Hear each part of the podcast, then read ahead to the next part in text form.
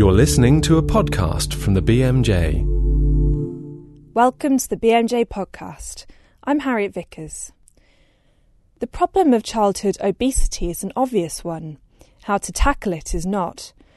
Li Ming Wen, Research and Evaluation Manager at the University of Sydney, believes intervention needs to be early and has demonstrated that giving new mothers simple nutrition messages does reduce their child's BMI at age two. More from him later. But firstly, healthcare in the US. A relieved Barack Obama saw his Affordable Care Act remain law last week, as the Supreme Court ruled it is constitutional. Here's Ed Davies, our newly appointed US News and Features editor, talking to the BMJ's New York correspondent Janice Hopkins Tanne about the ruling's implications. Janice, first up, what exactly happened last week? Well, the Supreme Court decided that almost all of the Affordable Care Act was constitutional, although it decided it on grounds that were not what the administration expected. The court decided that Congress has the power to tax this is what people pay if they do not have health insurance. Mm-hmm. And the tax, it starts off in 2014 at a very modest level. It is, I believe, $95. Right. And, and it gradually rises to a point where it is 2.5% of the person's income. So, what are the next steps? Um, how, how will implementation of the Act practically change healthcare? The law goes into effect in different stages at different times. The parts that go into have gone into effect already. For example, young adults up to age 26 can remain on their parents' health insurance. Most insurance plans will no longer have a dollar limit on lifetime coverage. In other words, there will not be a point at which the insurance company says, okay, that's the end, we're not paying for anything more. Mm-hmm. They do cover um, preventive services such as immunizations and mammograms without any particular out of pocket cost. Um, children up to age 19 who have pre existing conditions, they cannot be denied coverage. And health insurance uh, companies will have to send rebate checks to customers if plans don't spend 80 to 85 percent of the premiums on actually providing health care. Some of the other provisions don't start until January of 2014. At that point, the, they will be required to accept everyone, including people with pre existing conditions the law provides tax credits to help many people buy health insurance. It sets up exchanges or marketplaces where people can basically choose from a list of plans.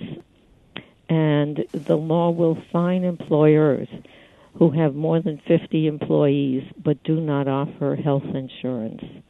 And it will expand Medicaid, which is health insurance that's paid for partly by the federal government and partly by the individual states um, to probably 17 million more Americans.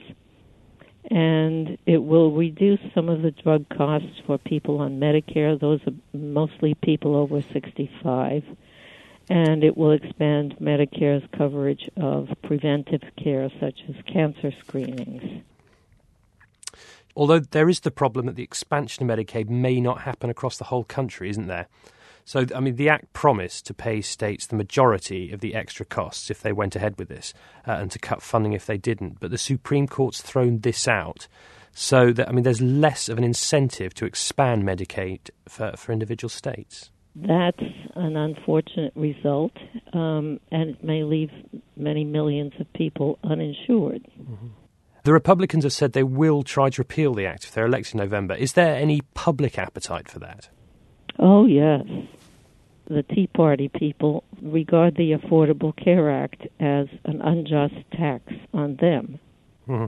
I think the administration has not done a great job of explaining what the Affordable Care Act will do for people. Many Americans they feel it is an expansion of government and they're against big government and they feel that the government is forcing them to do something to acquire insurance and they they don't like the government telling them what to do. The way you're describing it, it sounds like a fascinating interface between sort of the forces of liberty versus the forces of humanity, really. Well, you could put it that way. um, I haven't looked at the latest polls, but you could say that the country is certainly divided in favor or against the Affordable Care Act. And a lot hinges on who wins the next election. But a lot of people don't understand that just because you have health insurance in the United States doesn't mean that you walk into a doctor's office or a hospital and you automatically receive coverage. Most people get their health insurance through their job. Uh, some of it comes out of their paycheck, and some of it is paid paid for by their employer. If they lose their job, they lose their insurance. But if you actually go to see a doctor, you have usually what is called a copay. The fee for the doctor's visit is not totally covered. You may have to pay a very modest sum, like $10 or $25, or it may be higher. And furthermore, your health insurance may not cover all of the care. It may cover only, let us say, 80% of your, your costs. Americans have been told for years that they have the finest medical care in the world. Well, that's probably true if they can afford it. Mm-hmm. Certainly, they do not have the finest medical care in the world if they are uninsured or poor. Just in your opinion, basically, is this going to be a good thing for American healthcare in general? Well, I think it's a good thing for people who don't have health care. They will have health care. Hmm. I think it will put pressure on the medical profession simply because uh, we already have a shortage of primary care physicians, and it's certainly going to be worse if millions more people are covered. It will be pressure on hospitals because um, they probably will have more patients, but it will probably be good for hospitals because they will have fewer uninsured patients. And you understand, hospitals here are required to take care of emergencies, but they're not required to follow up. So that if someone comes in with a heart attack, yes, they will treat that person. And of course, they will be stuck with the costs, which get passed on to the rest of us. But they are not required to follow up with that person to see what his lipids are, what his blood pressure is, whether he should be uh, losing weight, because that's not paid for. The emergency care is. As a hospital, you're just discharging somebody you've you've saved for the moment. That was Janice Hopkins Tanne and Ed Davies. Janice has been covering the progress of the Act for the BMJ's news pages, so take a look at these for more of the detail. Now, BMJ Assistant Editor Helen MacDonald finds out about an intervention which reduces BMI in very young children. So we're now joined by Dr. Li Ming Wen um, to talk about their randomised controlled trial. And this was a trial that asked whether eight home visits from community nurses in the antenatal period and up to two years of age could alter the BMI of children at the age of two. Um, so, Dr. Wen, tell us a bit about the background of this study because there's quite a lot of evidence base to support a trial in this age group of children. Yes. The reason we conduct this study because childhood obesity is a serious health challenge affecting more than 43 million of preschool children worldwide, which counts almost 6.7% of children at preschool age already develop overweight obesity. In Australia, almost one in five of preschool children already developed an overweight obesity at this young age. That's why we take this on initiative. We think it's important to tackle this in the early stage of life. That's the first few years. In the past, most studies concentrate on the pre-school aged children, we think it probably need to tackle early onset of over childhood obesity. Mm. And I think, as well as this sort of body of observational data um, illustrating the problem of childhood obesity, there was also a systematic review that you discussed in the introduction of the paper, showing that the trials that have been done so far were not of sufficient quality. Is that right? That's right. Initiating this study, we found there's a lack of good quality research in this area. We talk about randomized control, first level of evidence there. Generate quite weak evidence with small sample size or some study of using qualitative research. Okay, let's go on to your study um, and hear a bit about that. Tell us first who you recruited and who the population was that you were studying. This study conducted in between 2007 and 2010. We recruited 667 first-time mothers into this study.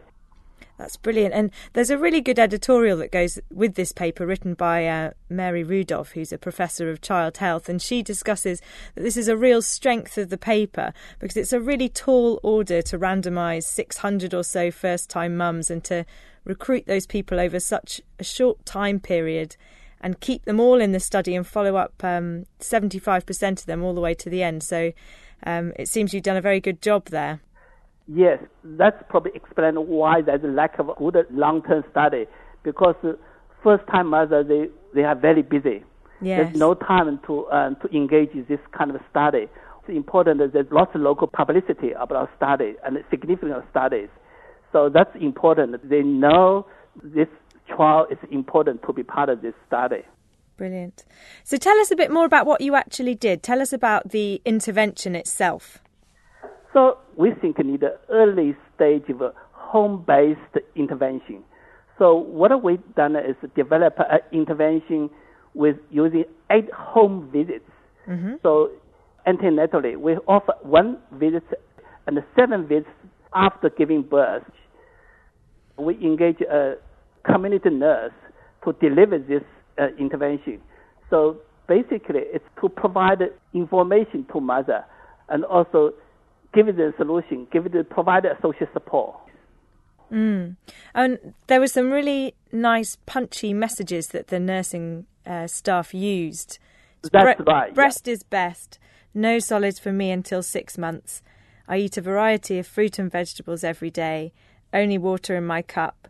And I'm part of an active family. So those were the key messages that the nurses were imparting. Um, so if you weren't in the intervention group, what, what happened to the controls?